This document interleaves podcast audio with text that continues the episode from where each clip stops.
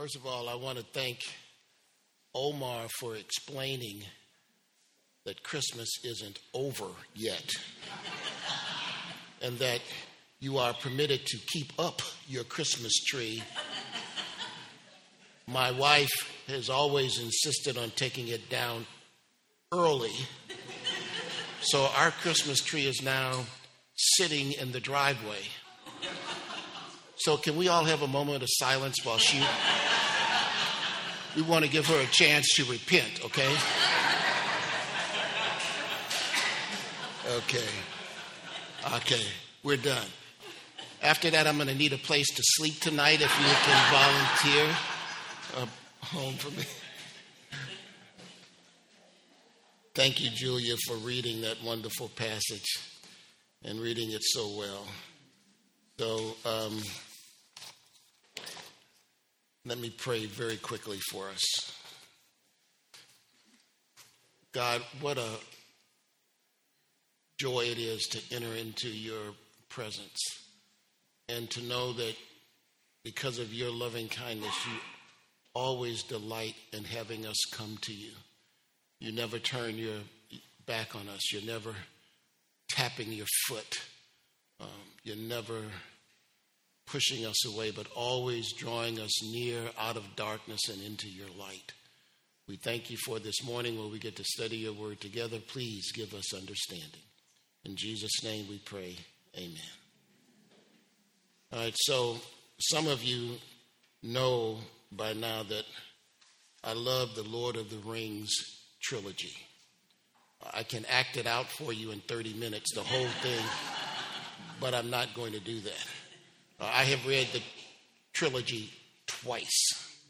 That's how much I love it. And the the film adaptation by Peter Jackson is brilliant. And in one of them, um, the the people uh, are being trapped by the orcs. Okay, the orcs represent evil and darkness, and they have to leave their homes and they all find refuge in the old fortress called Helm's Deep. And that's where King Theoden is holed up with all his troops, and the orcs are just coming, coming, coming. And the elves have decided to join in the battle against the orcs. But the number of orcs and similar creatures is overwhelming. And eventually they begin to break through the uh, protections. And Theoden decides with his men that we're going to fight one glorious stand and we will die uh, with honor. And Legolas, the elf, reminds them that the wizard Gandalf promised that on the third day a light would come in the east, and that will be our salvation. The orcs are breaking through the door, and all of a sudden, there's this shaft of light at the last minute, it seems, from the east. And they all are just beginning to look from hopelessness to hope, from fear to expectation of freedom. And you, and the camera goes outside, and Helm's Deep is down in a valley, and at the ridge of the valley, all around, the warriors have come. The army has come, and Gandalf is at the head. They're the, the riders of Rohan. And they're standing there looking down at the orcs, and the orcs look up, and they are terrified at what they see. And the riders of Rohan come down uh, that slope, and and the, the orcs throw their spears away in fear. They run and, and they're slaughtered. And the fear turns to celebration. The darkness has been pierced by this light, and they are freed. It's a fantastic scene. So, our scripture that Julia read is the people who walked in darkness have seen a great light. Those who dwelt in a land of deep darkness. On them a light has shone. Uh, and so the, the first issue that we deal with is the problem of darkness. In Strong's Concordance, the Hebrew word that is translated as darkness has both a literal meaning and a figurative meaning. The figurative meaning is darkness, but the figurative meaning is misery, destruction, death, ignorance, sorrow, wickedness, obscurity. And so it says, those who dwelt in a land of deep darkness. So it's not just dark, it's deep darkness. That same phrase in the Hebrew is translated in, um, in the Bible, in the King James Version, 18 times as the shadow of death. So as I walk through the valley of the shadow of death, it's the same word, Hebrew phrase, that's translated deep darkness. And that darkness represents the sinful state of man. Let me read quickly just a little bit from John chapter 3, verses 19 through 21. And this is the judgment. The light has come into the world, and people love the darkness rather than the light because their works were evil. For everyone who does wicked things hates the light and does not come to the light lest his works should be exposed. But whosoever does what is true comes to the light so that it may be clearly seen that his works have been carried out in God. So, this is kind of who we are um, our selfishness, our meanness, our vindictiveness, our self righteousness, our pettiness, our greed we don't just dwell in the land of deep darkness. The deep darkness dwells within us. Uh, this fact is very obvious when we look out upon the world at others. Unfortunately, it's not so often as obvious um, when we look in the mirror. Darkness also represents man's willful opposition to God. So, first, it's our sinfulness but also our willful opposition to God. A, a perfect example is the Pharaoh of ancient Egypt, um, where the Hebrews had been slaves for 400 years plus. He was supposedly the son of the god Ra, who is the sun god. And so he is the son of Ra. And Pharaoh represents, now he's a real person, but he also represents an unregenerate man who imagines that he is God. Pharaoh is that willfulness and disobedience that opposes God, despite the fact that God is powerful and God's undeniable revelation of himself now through Jesus Christ. Pharaoh prefers darkness to light, even in the face of the ninth plague. You may remember that there were 10 plagues over Egypt. The ninth one was darkness, it was a deep darkness, it was an impenetrable darkness. It was a darkness that pre- prevented flints from being scratched to produce a spark. There was no phosphorus that could be lit. You tried nothing. It was a complete darkness. And this shows that Pharaoh, who is the god of the sun Ra, was powerless in the face of the true God. The darkness that he represents could not overcome the light that is God. So, in judgment, God brought 10 plagues upon Egypt. The ninth was this palpable darkness. And the ninth plague showed the utter powerlessness of Ra and Pharaoh and the might of God. The tenth plague and the last plague was the death of all firstborn males, human or animal. And it showed the power of God's judgment that even Pharaoh was not exempt. Now, in our rebellion against God, man says things like this I don't believe in a God who would punish people. Or, I believe that God just wants me to be what? Happy. Or, there's no such thing as sin. People just make bad choices. Or, we should be free to do what we want to do without consequence.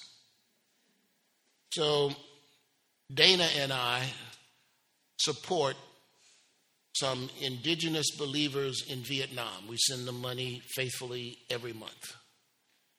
And uh, I won't give names. And the indigenous pastor ministers to the mountain people. And one of the men in the mountain tribes came to Christ with his wife. And when the communist leaders in the village found out that he came to Christ, they demanded that he renounce Christ, and he declined to do so. He refused to do so. Whereupon, they took his home, took his fields and his crops, and threw him out of the village. So he now lives uh, in the city. This is darkness. The willful opposition to the reign of God in one's heart and in our communities. So that's the problem. The problem is our darkness. It dwells within us and it dwells around us.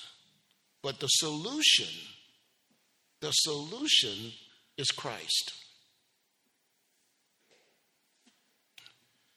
The cross is where God and humanity meet each other in the starkest terms. It is the ultimate reality of what we have become in our rebellion against God. The cross reveals who God is and what we have become.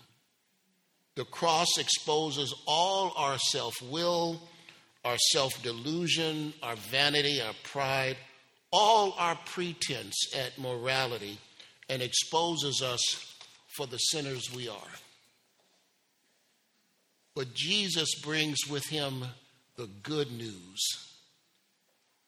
It's not simply that Jesus brings the message, it is that Jesus is the message.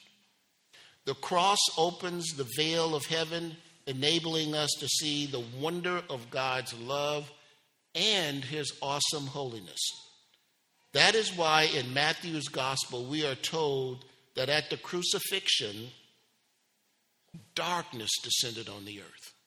Let me read from Matthew 27, verse 45 and 46.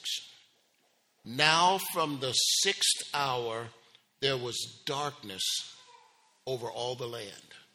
Now, the sixth hour, they start counting from six o'clock in the morning. So the uh, by the now from the sixth hour, it's noon until the ninth hour, three o'clock in the afternoon. And about the ninth hour, Jesus cried out with a loud voice, Eli, Eli, lema sabachthani. That is, my God, my God, where, why have you forsaken me? It is a darkness that descends on the land that is so deep that it obscures things, a darkness that makes it very difficult to see. And God, in that darkness, was executing upon Jesus the terrible punishment that you and I deserve. God never turns his back on us because he turned his back on Jesus on the cross. And that is why Jesus called out, Why have you turned your back on me? And God might as well have been saying, I turn my back on you because of Bill McCurine. He does not deserve to see my face. All he deserves is my back.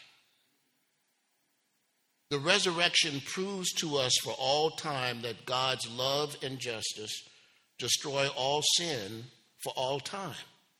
That God's love is inconquerable, that his holiness is incomparable, and that he shall reign forever and ever.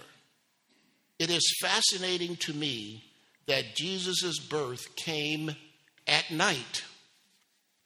A star guided the wise men from the east. A star guided the shepherds to the manger. Divine light entered into our darkness. And listen to this first account of the resurrection from the Gospel of Matthew. Now, after the Sabbath, toward the dawn of the first day of the week, Mary Magdalene and the other Mary went to see the tomb, and behold, there was a great earthquake. For an angel of the Lord descended from heaven and came and rolled back the stone and sat on it. His appearance was like lightning, and his clothing white as snow. And for fear of him, the guards trembled and became like dead men.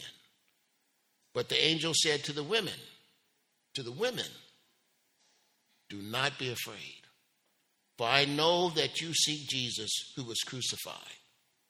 He is not here. He has risen, just as he said. Light has conquered darkness. Life has conquered death. In 1 John 1, we read this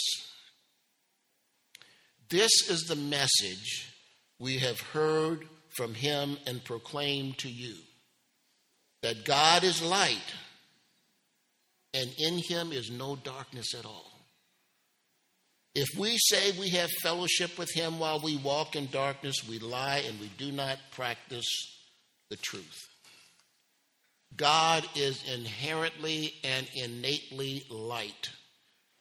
It is not that light exists apart from God and he gathers it all in his mighty hands. It is that there is no light but God. It is because of his divine nature that light exists. It is an expression of his very being. There is no light apart from God, there is only darkness. Light is something that God has as his being. He is light, it is the essence of his being. And Jesus is the light of the world. As light, Jesus is the answer for all our darkness, that is, all our sin. Light does not accommodate darkness, light abolishes darkness. Sin is darkness, righteousness is light.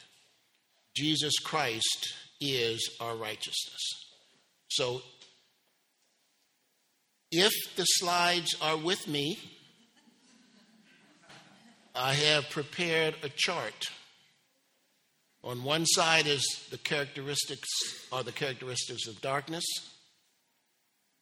and on the other side are the characteristics of light. And I'm going to wave a magic wand, and that slide is going to appear at the count of three.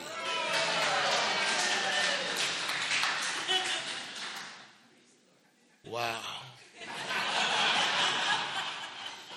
I'm not going to wash these hands for a week. Darkness represents the nature of everything that is opposed to God. But light is the very nature of God. Hmm. Well, we're not exactly in sync, but at least we got the chart up.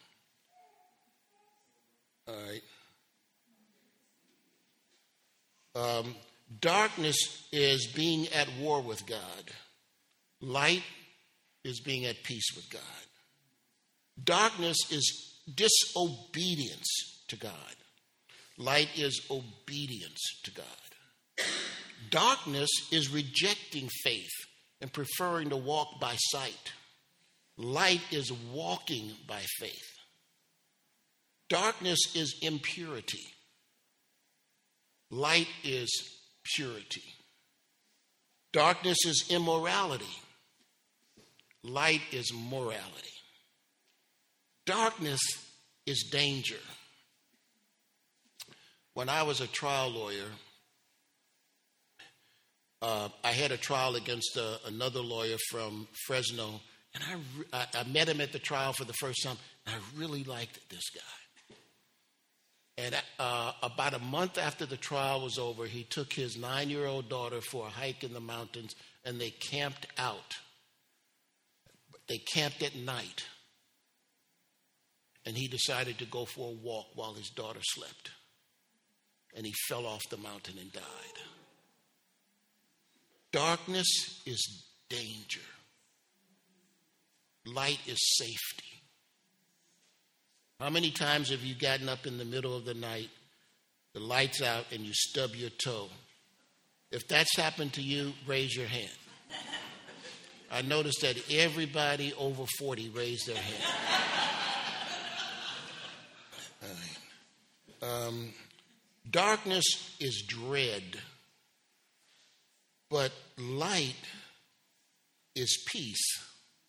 Darkness is filth, light is cleanliness. My wife will tell you I like technological gadgets, although I'm really poor at using them. But I found this gadget and it cleans your toothbrush with ultraviolet light and it's called Brill. Ooh, it's cool. Darkness is dirtying, but light is cleansing. Darkness is diseased, light is freedom from germs. Darkness is confusion, but light is clarity. Darkness is ignorance. And there are two kinds of ignorance. One, we just don't know, and it can be cured. And the other is we don't want to know, and that might not be cured. But light is understanding. Darkness is blindness, light is seeing. And then finally, dark is disquieting but light is comforting. God's graciousness is exemplified in the light that is all around us because God is omnipresent. However, what is greater still is that the light is now within us, not just around us. From 1 Thessalonians chapter 5, but if you but you are not in darkness, brothers, for that day to surprise you like a thief, for you are all children of light, children of the day. We are not of the night or of the darkness. And in Ephesians 5, he says, For at one time you were darkness, but now you are light in the world.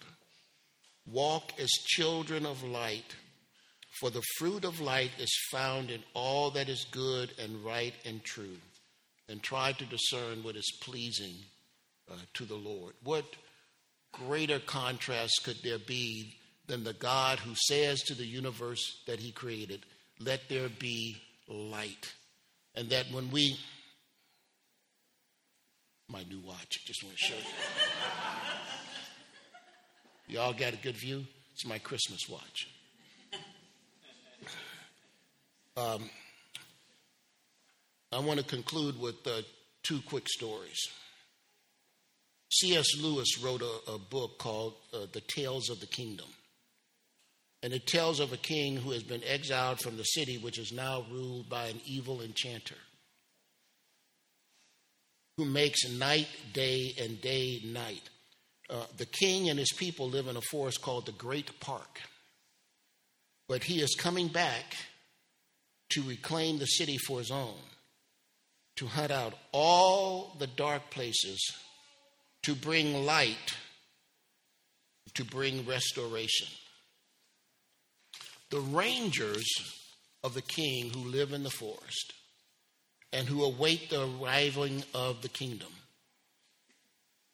have, when they stand watch from tower to tower, they shout a very specific call and response, which echoes from tower to tower throughout the forest. And it goes like this How goes the world? The world goes not well, is the response. But the kingdom comes, is the call. And the response, the kingdom comes. And they do that all night. In 1939, Britain's King uh, George VI gave his annual Christmas broadcast to a nation facing the uncertainty of war. He quoted from a poem written by Minnie Louise Haskins. The poem goes like this And I said to the man who stood at the gate, Give me a light that I may tread safely into the unknown. And the man replied, Go out into the darkness and put your hand into the hand of God. That shall be to you better than light and safer than a known way. So I went forth and finding the hand of God, trod gladly into the night. And he led me toward the hills and the breaking of day in the lone east. So I want to talk to that person or those persons, and you right now are in a dark place. Maybe it's a family situation, maybe it's a, a work situation, maybe it's just uncertainty about the future. What's going to happen? Will I be healed? Will that person come into my life? I don't know what it is, but you know who you are. There is that dark spot. And, and the fear is that we see it in the distance, and sometimes the spot seems to be growing like a, an ink blot on a piece of paper or a piece of fabric. And we have no idea what to do. And, and, but we do know instinctively in our hearts that that darkness is greater than we are. That we in our own strength are not going to be able to overcome that darkness. To that person, put your hand in the hand of the God who is light. He is our light. And so The people who walked in darkness have seen a great light. That's the past tense. They had walked in darkness, but now they see a great light and they move toward the light. Those who dwelt in a land of deep darkness, on them a light has shone. Here's the beautiful they didn't create the light, the light shone on them. The light came to them, and that is exactly what Jesus Christ did to us. He came to us as a child in a manger in dark so that his light will fill our lives and all around us. Let's pray.